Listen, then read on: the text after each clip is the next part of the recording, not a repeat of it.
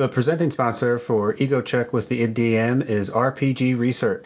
RPG Research is a 501c3 research and human services nonprofit, 100% volunteer run organization. They openly share and work with individuals and organizations from many areas of interest with the overall goal of improving the human condition through cooperative, experiential learning programs using music and games. You can find out more information about RPG Research at rpgresearch.com. Once again, that's rpgresearch.com.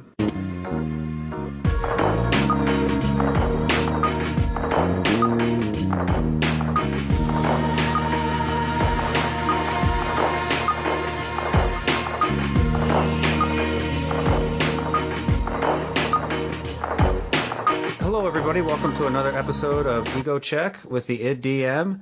I am your host, Michael Mallon, and this week I am thrilled to have Allison Spence here on the show with me.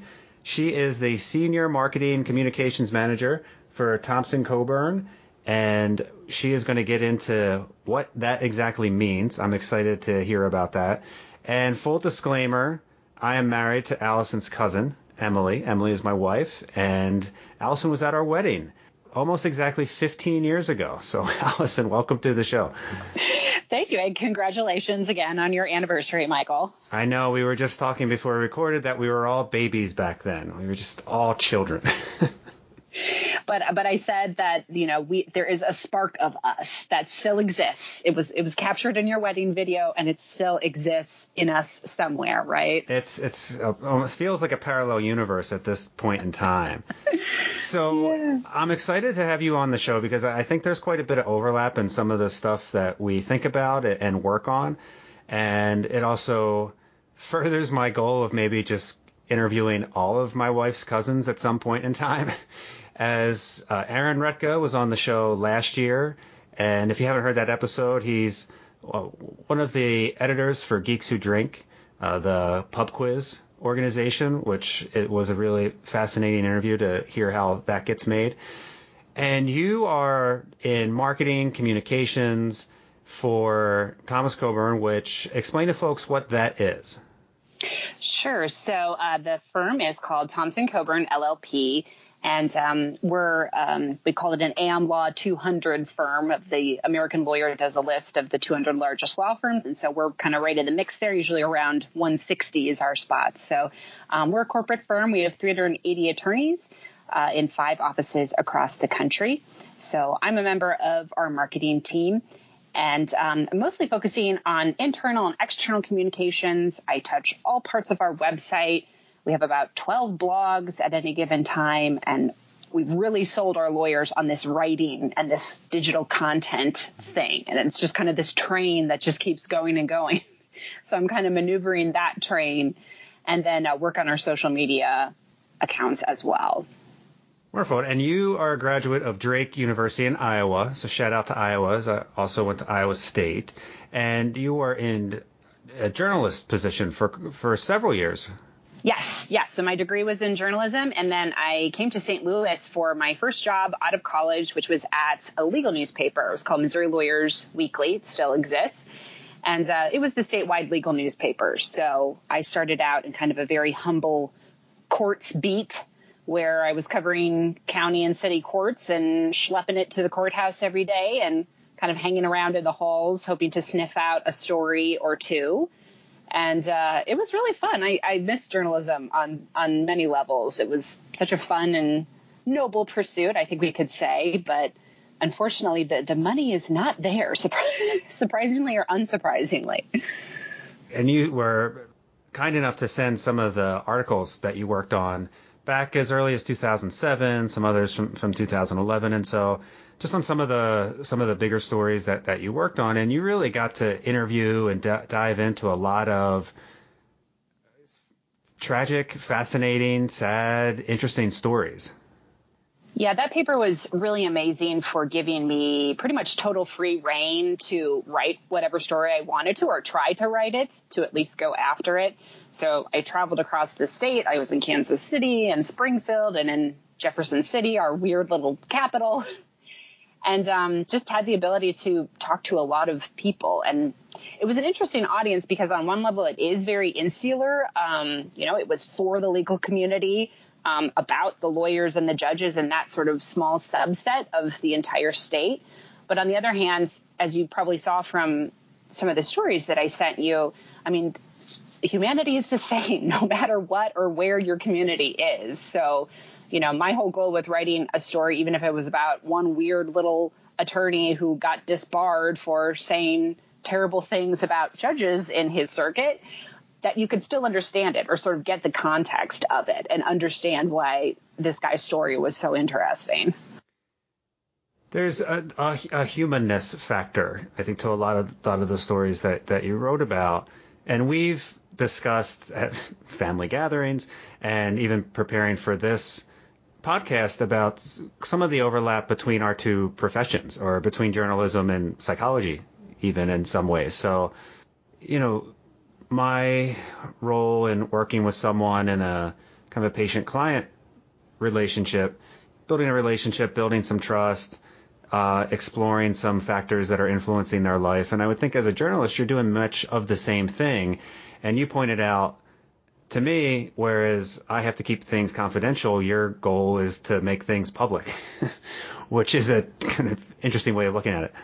Yeah, absolutely. I mean, I asking potentially as intimate questions as, as you may be asking a patient or you know just getting to the origin of people's origin stories. I'm sure you spend so much time with that with your patients. And if i had the time and often i did with these sort of long-term enterprise reporting stories that's where i always wanted to go. Like who is this person? Why are you doing what you're doing? You know what makes you interesting? And so I would ask them intimate questions like that. But on the other hand, I needed to get them on the record. Like, you know, I needed to convince them that that story was noteworthy enough, newsworthy enough to tell other people and for them to be okay with that. And I didn't do a whole lot. I didn't. I was talking with my mom about this recently because she had written or read the story about um, one of the Theranos books that's out right now about Elizabeth Holmes, and you know, this reporter who had written the book had, you know, gone off the record and gone on background with people and had anonymous sources. And I, I never really waded into that territory necessarily because okay. in journalism school, they just teach you it's just such a fine line between, you know, going anonymous and how much can your readers really trust you if you're not telling them where you got this information. So I didn't go into that area. So it did involve me building trust fairly quickly with people and I think a lot of what went into that and what helped me be successful in that role was the emotional intelligence. I don't know how often you've talked about that on on your podcast here, Michael, but uh, just emotional intelligence and where that comes from and can it be taught? For for folks who maybe aren't familiar with that term, what does that mean to you? To me, I sort of think of it as just this innate thing of being able to read someone pretty quickly right off the bat like just getting a read on them, coming down or up to their level. You know, oftentimes, even in my work today, I'm most successful when I immediately get on someone's level. If they're like a low energy attorney and they're very chill, or if they're a little more excited, like you can see even in the range in my voice, I can kind of jump up and down to match where they are. And it's the mirroring thing, right? Like people are most comfortable when they're talking with people that are like them. So the quicker you can get on their level, and it's the whole thing like mirroring body language, even crossing your legs when they cross your legs, leaning back when they lean back. It just makes someone feel comfortable and just kind of breaks down those barriers of differences so that you can get the information you need from that person. And there might be folks listening right now who are just like, what? and I don't mean that in a bad way. I think for some people, there, just think of it as a spectrum. There's folks who have a high level of emotional intelligence. Maybe another way to think about it is psychologically minded, where you pay attention to these things. You this empathy. You're just aware of how other people are behaving, why they might be behaving that way, what's going on. And there's other folks who are maybe lower on that, where they're just more in their own space and not really too aware of what everyone else is doing around them. And I think there's a lot of ways for us to be even more insular now with social media and technology and it's like we're outreaching to people, but not really the people in front of us. So that emotional intelligence is something that I think is definitely important. Yeah. And I, I feel for people, you know, people who aren't as bothered by other people's emotions. I sort of envy them many at times. And maybe you feel the same way where, you know, I have a level of discomfort if people are uncomfortable. Like, I've been to some improv shows that have been very uncomfortable for me, where I've been physically ill at the sight of someone struggling and can't turn that off in my brain. I just feel for them on that level. It's very distracting. Well, and it's come up with, with some different guests in the past, maybe not under this exact language, but a lot of what I've talked about in the past is playing games like Dungeons and Dragons, which is a role playing game where you play in person and it's I always describe it. It's more or less a group of people sitting around a table for the most part, talking to each other, and you make a game out of it. And there's some rules. A lot of it's improv. A lot of it's just working off each other. And so if you do have a group where one or more people don't have that those skills of being able to read people or knowing like, hey, maybe I shouldn't do X, Y, or Z, or this person seems to enjoy when I do this, so I'll do it more. Like if you don't have that as much, it can create some difficulties. It's same way in a work group, same way in a gaming group, same way on a sports team. I think these skills are transferable. Yeah, absolutely. And it's nice. I mean, if you do have a little EQ or whatever, whatever they call emotional intelligence, you can serve as like a little bit of a social glue, a little bit of a connector to kind of build bridges between people who may be at different levels because everyone has a strength and a skill. And, you know, if you have that emotional intelligence, you can draw that out, right? And sort of hold someone else into the spotlight and make them feel good. Let, let a little light shine on them for whatever is their strength. And so one of the stories I really enjoyed because it, in some ways hit close to home was you profiled a, I think it's the attorney general who played Hurley or Hurling. Hurley is the name of the stick. Yes. Oh God, you're going to quiz me on the name of the sport. No, no, no. So it's, hur- I, it's definitely hurling. I have it here. hurling, hurling. Yes. Hurling, because because I in the past have played curling, which it's amazing how the cultures are quite similar. Where I think it's with this with a lot of sports like rugby or, or hurling, which if you don't know what hurling is, just YouTube some videos. It's big in big in Ireland. Uh, it's kind of a little bit like lacrosse and field hockey and other things mixed in, but it's more or less a way for a group of people to get together, bond, have a few drinks, and run around. which, which it's kind of the same thing with curling, although we're not running around, we're sort of sliding around on ice. Um, but just reading the story and how you profiled the the lawyer involved, just kind of the nuance, the details of that culture like that culture exists in a lot of different places under a lot of different names. Like it happened to be hurling with this, but it's curling in Minnesota and other places, and it's it's other sports, other activities. I, I just thought it was interesting that there's again there's overlap. There's a humanness to it that you can generalize to other facets of life. Yeah, you know, the the story is about hurling ostensibly because we had these cool pictures and I'm on the field. It was this miserable rainy day. Like yeah. it was so muddy and gross if that didn't come across in the story. And so I'm just watching this guy. I thought like, maybe you were like subtweeting your editor. Like, I can't believe you sent me out here on this assignment. maybe there was an ulterior motive, but it was fun actually because you know kind of the worse your situation is as a reporter, if there's conflict, if it's uncomfortable. I mean, those that's just great fodder, right? To pull out those details and describe the miserable scene. But, you know, then you pull back, that's sort of the focus of the story. And then you pull back and it's about this guy and he grew up um, like all over the world. He might have been a military brat. I can't remember, but um, that hurling was this connection he had to his childhood, and he kind of rediscovered it and is now on the field running around with these younger guys. So that was kind of one of just the fun little like pastime hobbies type stories we did about attorneys. But you know, I sort of treated it like a mini, like a little new journalism exercise where I'm on the field and describing it and then also getting across just the logistics of hurling and how it works and how you hold the the Hurley. Is that what you remembering? That's the name of the stick, right? I think yes, that is the name of the the stick. So being kind of in depth with the communications piece, how did that lead to a position at Thompson Coburn LLP? Right. So I was working for the legal newspaper, and Thompson Coburn was a firm that I reported about now and again. You know, not in any super critical way, I don't remember, but, you know, writing about this or that or interviewing their chairman. And had been in contact with them enough where one of their marketing folks was like, hey, you should jump the fence and come over and be on our side.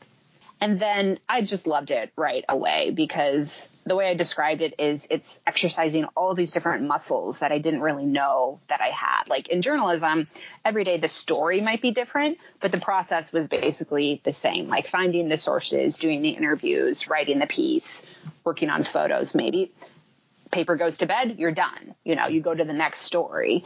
Right. Whereas immediately in my new role, I was, you know, working on people's bios, working on internal news, doing video product, doing multimedia, using all these parts of my brain that, yeah, might be, you know, spinning, putting a spin on things, having a point of view, um, working with reporters from the opposite side but I think it's just really strengthened me as a communicator on all levels. And, you know, I have 380 attorneys, I have 380 different bosses on any given day. So the variety never ceases for sure.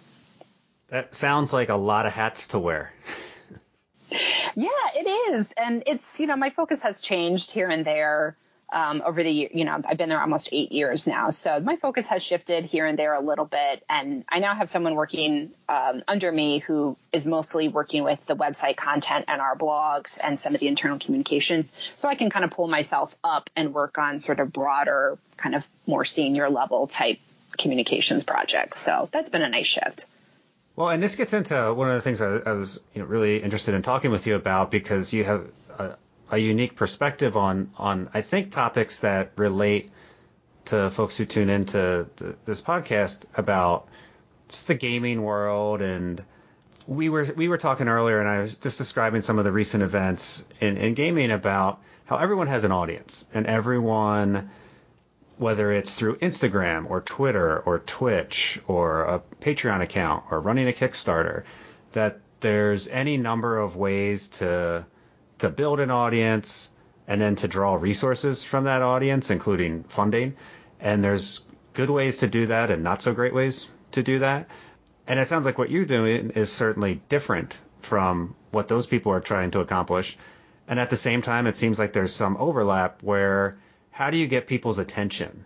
How do you create a piece of content, whether it's a bio about a new hire or or something, uh, a piece of video profiling an important development in organization. How do you do that well? How do you break into the torrent of never ending content that's being produced by major networks, individual bloggers, individual podcasters like myself, other people? I, it, it seems so intimidating if if that was my sole job. so I guess I'm wondering how do you do it?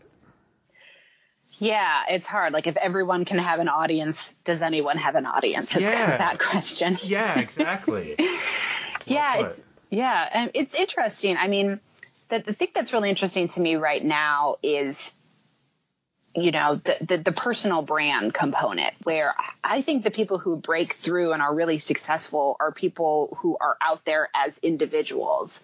I mean you know i market my attorneys as individuals but in large part we're sort of selling our firm as you know this this host of services that we can offer a corporation or you know, a high net worth individual, whatever it might be. We're sort of like, here's all of us. Look at everything we can do for you. That's a lot of different messages to get across. Whereas if you're a person, if you're a gamer, if you know if you're a psychologist doing particular research you you are your own brand in a sense. And you do see people capitalizing on that a lot. And it helps if you have a really great story behind you. I mean it kind of all comes back to stories for me. The more compelling your your origin story or why you're doing this or what's pushing you to do it i think that's what gets eyes on any level and then repetition is part of it, of course, where I, I feel for these people that are just like kind of slaves to their social channels and their followers are giving them are hassling them if they don't have so many posts per day. Like it's just kind of this never ending cycle, particularly if you're like an influencer or something, someone who's making their living just being themselves essentially. It's kind of a fascinating place. And the other thing that really stands out to me is the visual component, how that is just so necessary. Like, you know, since Instagram came on the scene, almost every social channel has sort of aped the, the, visuals of that where we you know we expect photo we expect video content we expect to see you and hear your voice and you know for it to be really compelling or have really funny graphics applied onto it and so there's a lot of opportunity there but then again it's just another level of production where now you can't just be a person with a camera a camera phone you're expecting like professional quality production on top of it. Yeah, it reminds me, I don't know, because we moved from Texas back to Minnesota in like 2012. And I think it was soon thereafter there was a new high rise going up on the University of Minnesota campus, like just off campus. And I was driving through there, and there was a sign, big sign on the front window before anyone moved in. It was like trying to advertise, like, hey, we're, we're open, come on in. And one of the biggest fonts they had was Instagrammable views. and this is back like 2013, 2014, and I, I'm pretty sure it's around that time, maybe a year or so later. But I remember driving by it and thinking, well, that's just the dumbest thing ever. and of course, what did I do? I like stopped. I took a picture of it. I was like, oh, I have to tell people about this because again, it's like I have an audience and I think this is funny. And they were so ahead of the curve of like, yes, that's what I guess my wife was just sharing a story with me that like tourist attractions are having all these problems because everyone wants like the same perfect Instagram photo and it's just slowing things up. I think somebody died on Everest in a way because of this because oh. there's ah. such a backup and people want to take pictures up top and it's obviously a life or death situation up there and there's hundreds of people trying to get up Everest and that it's side note but yeah, it seems like there's it's such a change in culture that seems like it's happened quickly. And you're younger than me certainly by by quite a bit. What's it been like for you because you've more grown up with it? Yeah, it's interesting. I think um, I saw an article last year that described my generation as the Oregon Trail generation. and I don't know if you were on the maybe the tail end of that, but um, you know, we had computers. We started getting computers like in grade school where you could play Oregon Trail on it. Um, and then we got the internet in high school ish, but then we didn't get social media till college. So we're sort of like the last generation that had maybe like a quasi protected childhood where we had internet, we had AOL and potentially weird things happening in chat rooms, but we weren't like looking at each other's faces all day long in class or out of class and judging each other and double tapping. So that's kind of where I fall a little bit. So, you know, social media came on the scene for me in college. And then again, it's interesting that, you know, my whole business life and career life got kind of wrapped up in that fairly quickly too. So to, getting back to some of the points you were making, you had, you had talked about kind of the importance of an origin story. You know, why why are you doing what you're doing? And I think if your origin story is, well, I just want to get attention, that that probably doesn't have a lot of legs. At least it wouldn't seem to have a lot of legs. Um, you mentioned the repetition piece and the, the visual component. What works best for you in in your role? I imagine you've tried different ideas. Some have probably worked pretty well. Some maybe not so well. What has been kind of the best success you've been really happy with? When I think about it recently, we've had a um, success with video. And particularly because, you know, we're on all social channels at this point, basically everything except Snapchat almost, um, which is kind of advanced as far as a corporate law firm is concerned. You don't see that many of us on Instagram and um, more of us on Twitter now. But, you know, we're also operating in like a LinkedIn space, which is just, you know, a very professional, or at least professional seeming social network, um, where it can be, uh, it's a little more black and white. It's a little dull. You know, it's a little bit just people following each other. But, you know, I've seen marketing surveys again and again that like the corporate world, business folks are on this channel. And so if you are serving up video content that's, that's visual, that's colorful, that has a point to it, is short, you know, very snackable, um, you get noticed there. And we've got really great pickup on LinkedIn and places like that. And we've also just started doing some video video with like words on top of it. Um, which you see, you know, I sort of think of it like I'm often looking at social media like at 5:30 in the morning before my kids are jumping in my bed, and I, I do, I call myself like a silent scroller, right? Where I'm just like going through Facebook or something and I will stop on the videos that have text across it because I can't listen to the sound of this. But if it's like a Seth Meyers, you know, monologue on Trump, and it has words on it, I'll just pause right there and I'll like re- read slash watch the entire thing. So in the same vein, you know, we've had a lot of success with videos that are just telling short stories with words and, and images kind of served up to folks. Yeah, and that's something that I want to do more often because now I think there's programs and there's ways to take a podcast, which is a big ask. You want you're asking someone to download that and then to listen to it. Some podcasts are short, some are long, but it's a time commitment. And now there are these things where you can chop it up into 30 minute segments or whatever, and there'll be closed captioning to it. So kind of like you said, you wouldn't even have to listen to it, but you could read along in these little segments. And if you're interested, oh, maybe I'll click on this and listen to more. Um, but doing that takes time, and like having the time, the resources to to make that kind of content is great. It becomes, I think, if it's more of a hobby or a side thing that you're doing, it's well, what, where do I put my time and effort into if this is something I want to kind of take seriously and grow versus just taking care of your own self self health and not burning out. I know. I think, and again, I'm in a marketing department, and we have like you know, a whole team of really fantastic designers. So they're the ones, you know, I may be coming up with the script for the video, but then I hand it over to them and like we all theoretically do it on working hours. so I really feel for people who again are trying to do the, the personal brand, the influencer lifestyle. And, you know, you think it's great to quit your job and just like do it for the gram all day long and make money off it. But again, I think the time commitment would be extraordinary. Yeah, I need I need minions. yeah. Need.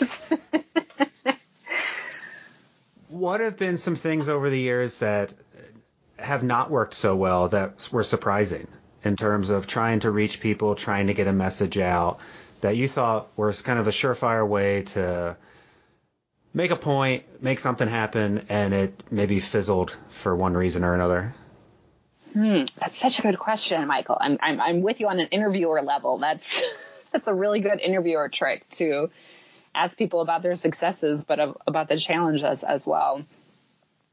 Um, I think of some things, you know, it's, it's one thing if you have a story and you're just kind of putting it out, you know, like here's a success story or here's something cool we did for a client and you just sort of tell that story and be done. And it's a little bit harder when you're trying to drive people toward an action you know, whether it's to come to this, you know, breakfast seminar we're doing on the cannabis industry in Missouri, which is a practice group that's kind of growing for us right now, or getting them to sign up, you know, for a white paper. Like we might quote unquote hide a white paper behind like not a paywall, but as like a form. So people have to give us their information to get really good information. And that's, you know, sort of this marketing tactic of kind of making a sales funnel and having all these unknown people who might be glancing at our content give us their information and become known to us. And then maybe you want to do something with those people who become known, like invite them to a webinar or an in-person seminar, whatever it might be. And that's harder. That's, that's a little bit harder to drive people to, to action. We've talked about this a little bit, like again, with all the messages that are out there, how do you make something sticky or get people to really connect with it and do something. And we try to combat that a little bit or address that by just trying to be as niche and specific as we can with whatever the message is, whatever the event is. You know, if, if you're only speaking, if you're speaking to the right audience, it should be easier because whatever you're telling them should be relevant to them. You know, it's when someone gets a, an email or something about, you know, oh, cannabis, you know, I'm a real estate attorney in Los Angeles. Why do I care about cannabis in Missouri? Unsubscribe, something like that. We never want to get those messages or those bounces. And, but it's because you were saying the wrong thing to the wrong audience. So, you know, I have this analogy. I'm like a big stand up comedy nerd. And so I sort of have this presentation I give within our firm where I describe it as like a comedian killing it their first night out, right? When a joke kills, right. when you tell the right joke to the right audience and people just die laughing because it was the perfect moment and the perfect audience. And while there's no such thing as perfect per se in marketing, the more specific you are and you're talking to the right people, the more successful your message or your final action or call to action will be. So maybe getting into the weeds a little bit, I wonder if, because from that I take you have to tailor your message to your audience, which certainly makes sense. And I wonder, as an organization that sounds quite prominent and successful, what are the guidelines in terms of consistency or making sure you're not saying one thing to one group and something completely different to another group where they create a little bit of tension? No, I mean, we think about our brand a lot in whatever our message is because while we may have specific messages to specific audiences, it has to be the Thompson Coburn brand. It has to be us across the board.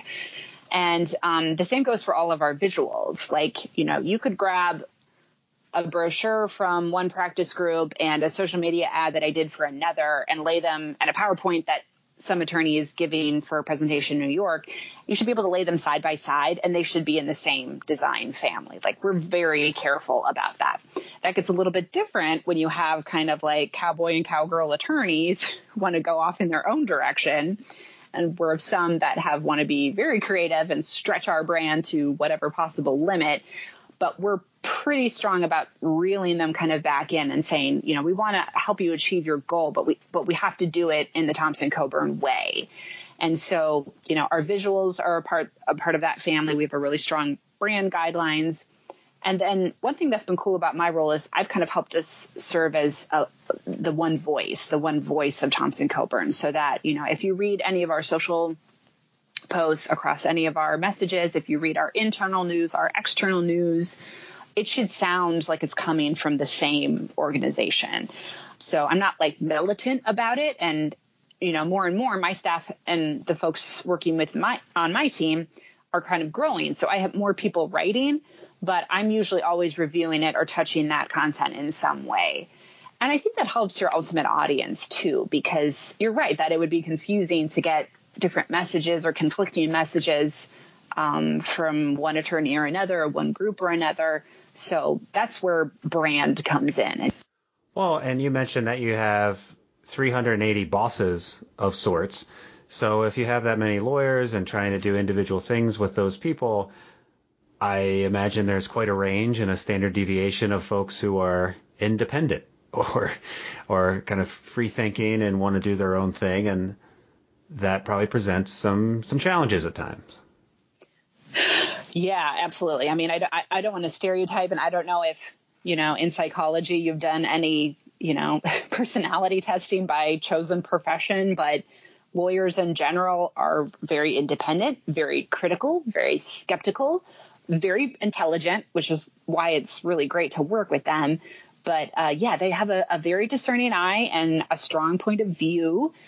Um, so my job over the last eight years has just been to kind of again help them achieve individually what they're trying to do, but to kind of win them over and and be an influencer kind of for our marketing department and say, you know, look, I understand what you're trying to say and who you're what you're trying to speak to, but you know, there's a way to do that within our brand so that you know the whole firm can get behind whatever you're doing. Well, and to to go from the journalism side and then to win the trust approval of these folks and continue to advance in that organization, it seems like you're doing a lot right. So congratulations on that. Thanks, thanks. Yeah, that's what we're fighting for every day here. To touch, get back to this idea of, of stickiness and like what what type of content sticks out there. You know, something that I've mentioned with folks before is the never-ending stream of information that's out there. And you even mentioned it like when you wake up and before the kids wake up, just kind of scrolling through whatever. And I think our brains are just becoming sort of, you get to the point where you scroll at something, you focus on it for maybe a, a split second or two, and then it's gone. And then it's really gone. It's like uh, almost like it never happened. And I wonder, like, if you want to motivate people not only to consume some information, but to take action, to do something, whether that's attend a meeting, donate to a cause, show up to something. Like, what alchemy do you use to make that happen? Yeah, yeah, it's a it's a constant thing. Well, it's interesting what you just said about you know being in in bed scrolling things and no i'm not going to necessarily take to heart the first thing that i'm seeing at 5.30 in the morning but so timing is definitely something that's part of it i mean if you go way back to like the early days of email marketing um, which we still do a lot of um, it's the inbox is kind of we call it kind of a sacred space where people don't want you intruding but at the same time it's been like the communication the electronic communication method that we've all just been kind of raised on. And so we're very comfortable communicating and seeing messages there. So, you know, there's this golden hour and golden day of email marketing, which is like Tuesday mornings between 9 and 10 Eastern, let's say, where if you hit people, you're trying to hit people when they've like maybe come into work, maybe they've gone through a few emails, maybe they're just starting to look at their day and, oh, I just got this alert about a corporate and securities law that just came into play. Uh, I know I need to, you know, talk to my CEO about that. So let me just take a look at this and you know you hopefully hit them at a time that works for them and it may be a different time depending again on, on the geography of the person or their type of work because, you know, our LA office doesn't get cranking until, you know, 9 or 10 a.m. their time. So again, the more you know about your audience and what you're trying to do, the kind of better timing you can have with those types of messages. Yeah, and I imagine the folks who kind of put out this content for for a living, like more in like on my end, like gaming world, whether it's having a Twitch stream or throwing up a podcast or you know any of the other numbers of content where they probably they have metrics on when are people most likely to tune in. And then if they're smart they likely adjust to well when are people around?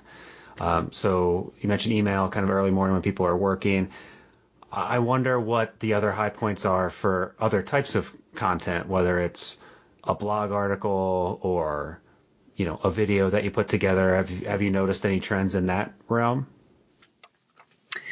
well, it's interesting because, you know, when we, whatever one piece of content we do that the attorneys write, let, let's say it's a blog post. Well, that blog post goes up and that could go up, you know, any time of day or night, doesn't really matter. And then we sort of send it down what we call the content stream, which is, you know, that same article goes up on the front page of our website.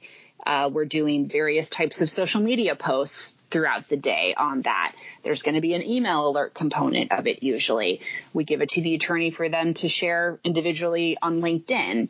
So, you know, depending on where you are in our audience, you could get hit with some version of this content, you know, one or more times in a day. So that's kind of one piece is packaging the same thing in different ways. And maybe there's like a visual component. Maybe we pull out and make an infographic of something and then we're sharing that the next day or the day after or maybe we're following up a week later with, you know, a short video kind of explaining one aspect of this regulation, whatever it might be.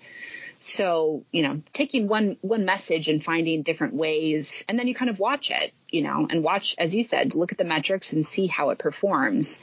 You know, one thing we've noticed on our site, often we have lawyers kind of hemming and hawing over like their practice pages. They're always talking about their practice pages well, we know from the traffic on our site that those are like the most least traffic parts of our site. And their number one place is people's bios because people are looking at people. And then a huge chunk of our traffic comes from people doing a Google search and landing on one of our articles. And then they come onto our site and then they might take a little journey from there. They'll often click for the attorney's bio from there. We also, at the bottom of all of our pages, we kind of mimicked Amazon a little bit and we have a, you may also like sort of a queue at the bottom that scrolls. Oh, okay. And, you know, we don't have an Amazon style algorithm, but we have a basic algorithm that feeds into that. You may also like YMAL, we call it. And people get drawn into that. I don't know if it's just like the personal call out, like, you, Michael, you may like this article about, you know, business litigation trends in Illinois. and people get drawn into it. I might it. like that. You might. According to our algorithm, you may. So that's been pretty successful actually in drawing people further. You know, we mentioned sticky. To make a sticky site, you want to keep people drawing people deeper and deeper into your site, you know, so that they just find more things that they like, more people that they like, and just overall come away with an impression like, oh, this is a firm. They do a lot of stuff. Like they know what they're talking about, but they're personable too. Like, you know, these attorneys have nice smiling faces and they look friendly and they're involved in their communities and they do pro bono. And that's kind of the whole aggregate feeling we want you to come away with. So this is perhaps a more ch- a challenging question. I wonder, in, in your role, how you've seen things develop over the last eight years. Where are things going to be in another eight years? So as that would put us around 2027. So what what what do you think your job looks like at that point in time? Yeah, that's really interesting. I mean, the, the first thing that comes to mind for me is not necessarily my job because marketing will kind of adapt to whatever is going on in the market, right? But um, I think about my attorney stakeholders. I think we have a lot of change happening with just you know this old guard kind of moving out and retiring, and in general, even folks after they kind of retire, they they stay at the firm for a long time. So you know we have folks on our floor that are you know still some practicing in some regard, or still kind of advising, or maybe they're helping um, a client shift to another person. But um, there, there's going to be a lot of change and a lot of younger attorneys coming up. And the same goes for our clients in their companies. I mean, I, I think you could go up to a 60, 65 year old partner now and say, listen, you might want to pay attention to this 35 year old assistant general counsel that's in this in your client's company because give them five years and they could be the GC. They could be the general counsel that's hiring us. And we need to figure out what messages resonate for that 35 year old. And that's hard for them to wrap their minds around, but that's how nimble and how responsive we need to be. And, you know, we need to shift the way that corporate America goes. And, you know, we're a firm that's been around for decades and decades. And we're, we're fairly entrenched that way, but our, the companies and the leadership of the our clients are changing all the time and they're pushing us and expecting law firms to to change and to be responsive and to be more diverse and to have younger attorneys on their teams and more women on their teams uh, because corporate America is kind of way out in front of us on that front. So those are the changes that we're going to be really looking at, you know, in the next decade or so. I, I hesitate to ask this question because Emily said not to. My wife said don't ask questions like this. So you, you you can let me know if this is okay because I'm I'm certainly not going to ask. Well, how do you balance a family and a career? Because no one ever asks a man that question, which is mm-hmm. ridiculous. They should. So I'm I'm not asking anything like that. But I think of as an outsider, the legal profession in a in a firm that size to likely be quite male dominated and maybe I'm wrong on that. Uh, but I wonder what it's been like for you to be in that world as a woman. Yes, and so I, I totally get the, the two levels that you're working on there, where you don't want to ask a t- stereo, stereotypical question, but on the other hand, like that's a reality of it for sure. So yeah, after I got the job at uh, Thompson Coburn, a friend of mine, her mom was an attorney, um, with a smaller firm, but like another corporate firm. And she took me to lunch, you know, in the first few months that I was practicing. Right. And she told me some stuff that really just resonated. I mean, she kind of explained like how a law firm worked and how partnership works and the financials going on. I mean, it was it was really eye opening at an early level. So that was hugely helpful. But she also just looked at me and was like, "You don't realize yet, you don't realize this yet, but you're going to have a lot of influence there." And so something you should be thinking about is, you know, when you're looking for, you know, attorneys to talk to for a story or who should write this blog post or who should we feature in this, you know, little retrospective of a pro bono thing we're doing or something we're doing in the community. She said, you, you have the opportunity to get women on that team and to get diverse people on that team and to be mindful of that. And I never ever forgot that. It's just one of those career, there's been a couple career things that people have told me that have just really stuck with me through the years.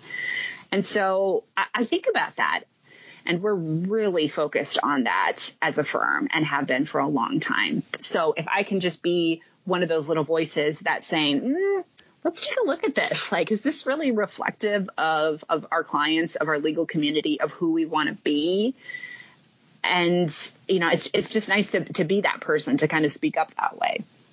Yeah, you're you're touching on really important thoughts about representation, and you mentioned it earlier when we were talking about the difference in, in our ages, where you know you grew up with a different experience of technology, and those differences kind of inform your view of technology and the world and how things work together than me, and that applies for other differences as well. And I, it, it's worthwhile going back to the emotional intelligence piece to just be aware that those differences exist, that they're not the end all be all, but they're it's important to realize that if you're in a place of privilege, you should acknowledge that privilege and realize that there's other experiences as well that don't match up with yours.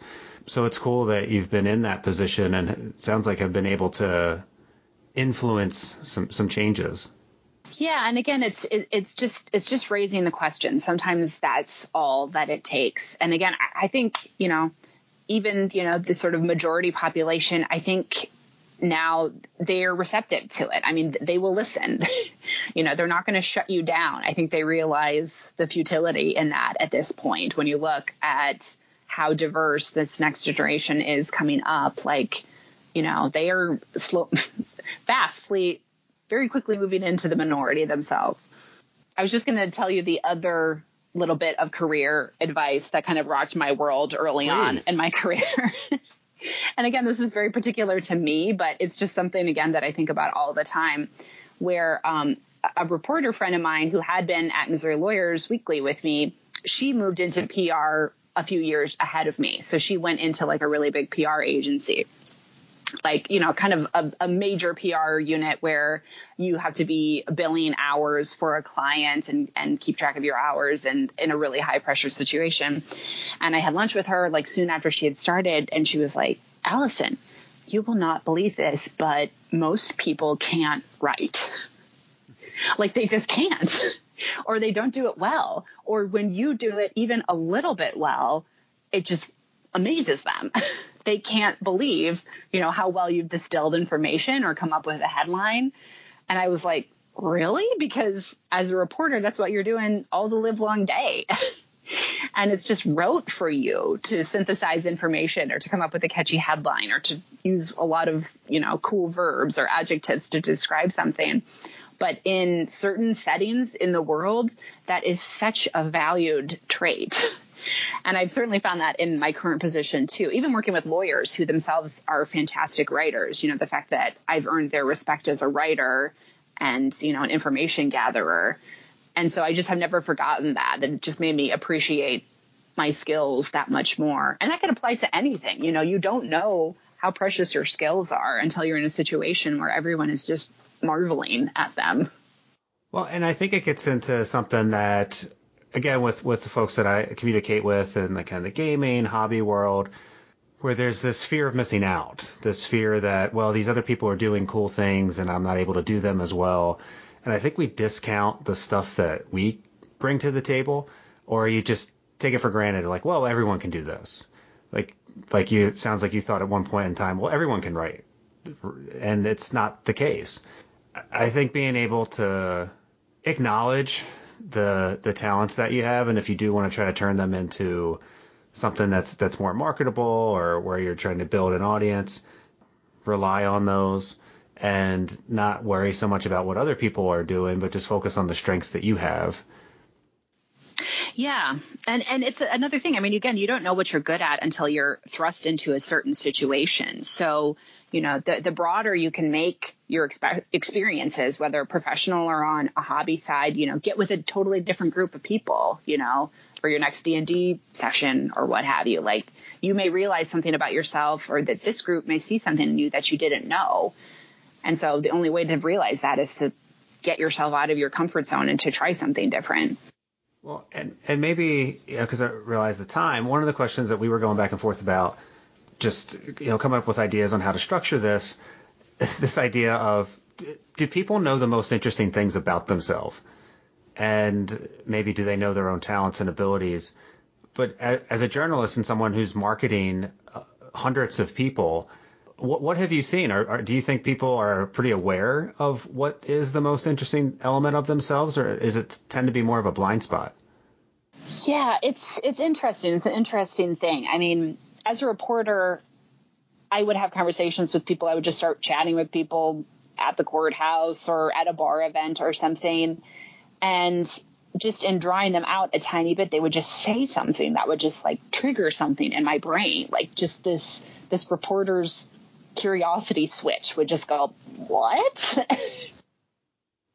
and then I would have to ask a million questions about whatever it was they just told me. And I, I think you're right. I think people just don't, they don't really, I, I don't know if it's like a survival mechanism on some evolutionary level that whatever makes you different or unique, you need to just like gloss over so that you can, you know, fell the next deer to feed your family or something. But I don't know if it goes that primal, but you know, as a reporter, that was the cool thing about my job. And I still do it on a lot of levels today too, is just talking with people and, and knowing what questions to ask and how to draw that out. And we've hit on this a, little bit, but you know, as a reporter, oftentimes you're reporting the who, what, where, when type of thing. You know, I did this or I won this case. It was on this date. This was the result. Blah, blah, blah.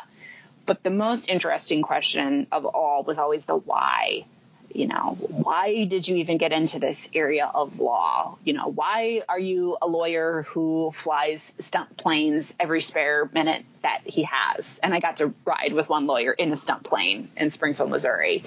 And this guy had a lot of whys going on yes. in his work because he also like chased eclipses around the world and he couldn't have a relationship because he was traveling all over the world and those priorities. are just yes. I mean, those are cool priorities to have, if, you know. But on the other hand, he was sacrificing having a companion of some kind. But anyways, those are the weird things you get into just talking with someone, and I think about it with our lawyers too because on a lot of levels we're selling them as people, you know, as counselors to a business or if you're going through a really terrible litigation, really major litigation for your company, I mean, you want to know the lawyer who's got your back and that and who's fighting for you on a level that, you know, you're going to grab a beer or you're on the same board together or, you know, your kids play ball together or something. And th- those are the human connections where you can really tell someone's story and kind of make that connection, make that bridge to possibly connect with a client or someone that you could help in a business sense. So I'm thinking about those, that story type stuff all the time. And, and so what's the most interesting element of, of your story so far? My personal story? Yeah. hmm. Well, on some level, I always think about this that even just when I pulled those clips for you in preparation for this interview, I'm like, damn, I was a good writer. Like, I missed that part of it. And it was like a little bit unrequited. Like, I always told my mom growing up that I would write romance novels and make There's enough. still time. There is still time. is there time though? Like, we're talking about the precious little time we have in our world. But, you know, I read like one of my favorite authors is Susan Orlean, who, you know, she's the reporter who was at the center of adaptation. If you've seen that crazy Nicolas Cage Okay. Charlie Kaufman movie. Do you know that one? I will say I don't think I've seen it, but I've heard of it. Okay, it's amazing. It's Meryl Streep. It's Nicolas Cage. It's this like meta meta screwing with your head type movie. It's amazing. But it's based on this real life reporter named Susan Orlean, and she's famous for doing these journalism pieces where she just goes so she gets just embedded with a subject or uh, a situation or something from history, and she just goes so deep and writes about it from an awesome level. She came out with a book this past year called The Library Book about this historic fire at the Los Angeles Central Library. And I love reading her books, but on some level, I read them and I'm just, it makes me insane crazy because I'm like, I could have written this. and whether, I mean, you talk about the id DM, I mean, whether that's ego coming out in a crazy way or id. I don't exactly know the difference between the two. You'll have to tell me, Dr. Malin. But on some level, maybe that is my story. That there's this unrequited writer just wanting to bust out of my chest or something. I mean, you can do it. Just, instead of scrolling through Facebook, just bang out a few paragraphs each morning, and you add up enough of those paragraphs, and suddenly you got a book. Oh, now you're gonna make me give up Instagram in the morning. Oh, I actually have to oh. do something with that. The worst. The worst. I yeah no. For me, this uh, you know, it started as something that was an outlet. You know, because I I enjoy writing, I enjoy creating things, and I just write how I talk to myself. So it just sort of works for me that way. And it was nice to get some feedback. I kept writing more articles, and you know, some of the longer stuff I've written has seemed to impact people in a way that that's been, you know, it's been good to get that feedback. I've been writing less now with a child. Uh, there's just less free time, as as you mentioned. But I think you mentioned you were, you know, writing, you know, coming up through journalism, I've been writing clinical reports just over and over and over again for my career. And it's always interesting of like, how do I say patient stated, but in a different way that doesn't exactly use those words? when it's over and over and over again. And how do you take, you know, whatever time you have with a, a person you're counseling and just turn that into a succinct here's what happened. Here's the here's kind of the core of the issues involved. And if I or another professional has to look at this in six weeks or six years, they can get a clear sense of what was going on. And I hadn't really thought about it before, but as you were talking about it, I think that helps to then take your own ideas and to turn them into something that other people can consume and understand. Not to mention just going through school and getting getting those skills. So it's interesting what we get passionate about and how we try to make that part of our lives, whether it's career or something other than our career. Yeah. Ide- ideally, they would overlap, but not always. Yeah. And you are an, an, amazing writer, Michael. You are really great on that front. And just, I know you've used writing as, as an outlet and a therapy. And, you know, when you talk about the story of your life, I mean, you have shared those stories in an amazing way. And it's, it's inspiring for for how vulnerable and truth telling you've been to a, a, really wide audience. I mean, to as wide an audience as anyone has. And you're right that those stories have really resonated. So uh, thank you for sharing them and for you know making the time to to talk those stories out and to write them down. And thanks for trying to to market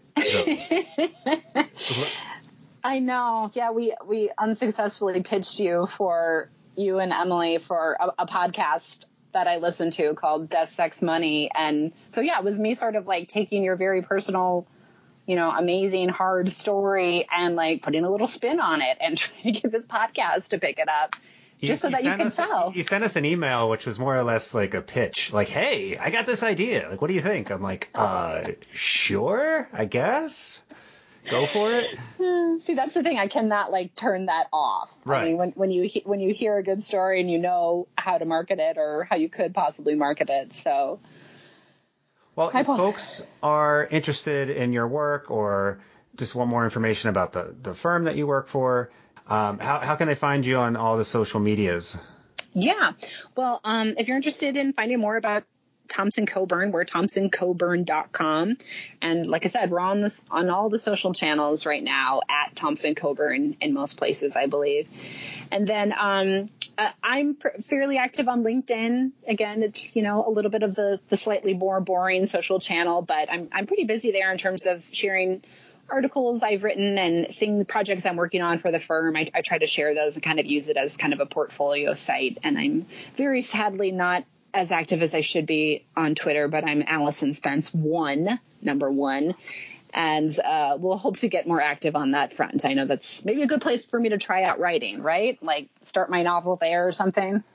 Well, thank you very much for the time. Thank you for also helping Emily at our wedding, keeping everyone organized in the right places as a personal attendant, and I, I struck yes. two to the the massive binder that Emily gave me with the all instructions for all parties at the wedding. Uh, the women in the family are not to be trifled with, and no, no, and in a good way. Like it's um, it's an impressive collection of folks. There's no doubt. Of women in particular. Uh, the men too, but oh, sure, uh, sure. So I, I think just the background that that the family has, it's a lot of very strong, very independent women, which is excellent. Well, I hope more of them can come on as part of this Retka Cousin sub series on, yeah, on the DM. I was telling Emily today, I was, like, I was just going to have like a sub genre of the podcast where it's just like better know a Retka. It's just, just I love go it. through them. I loved yeah. Aaron's episode. Like I thought that was fantastic. So yeah, he's he's a lot of fun. So well, I appreciate everyone listening. Definitely uh, follow Allison. I think uh, it sounds like you're going to try to maybe deliver some more nuggets on Twitter and other places going forward. And I appreciate all the advice about about marketing, about trying to get sticky with some of the content that all of us are trying to produce. Uh, so I will certainly take those uh, suggestions to heart. Absolutely. Thanks for having me, Michael. It's been great. Yeah, have a good night. Thanks, you too.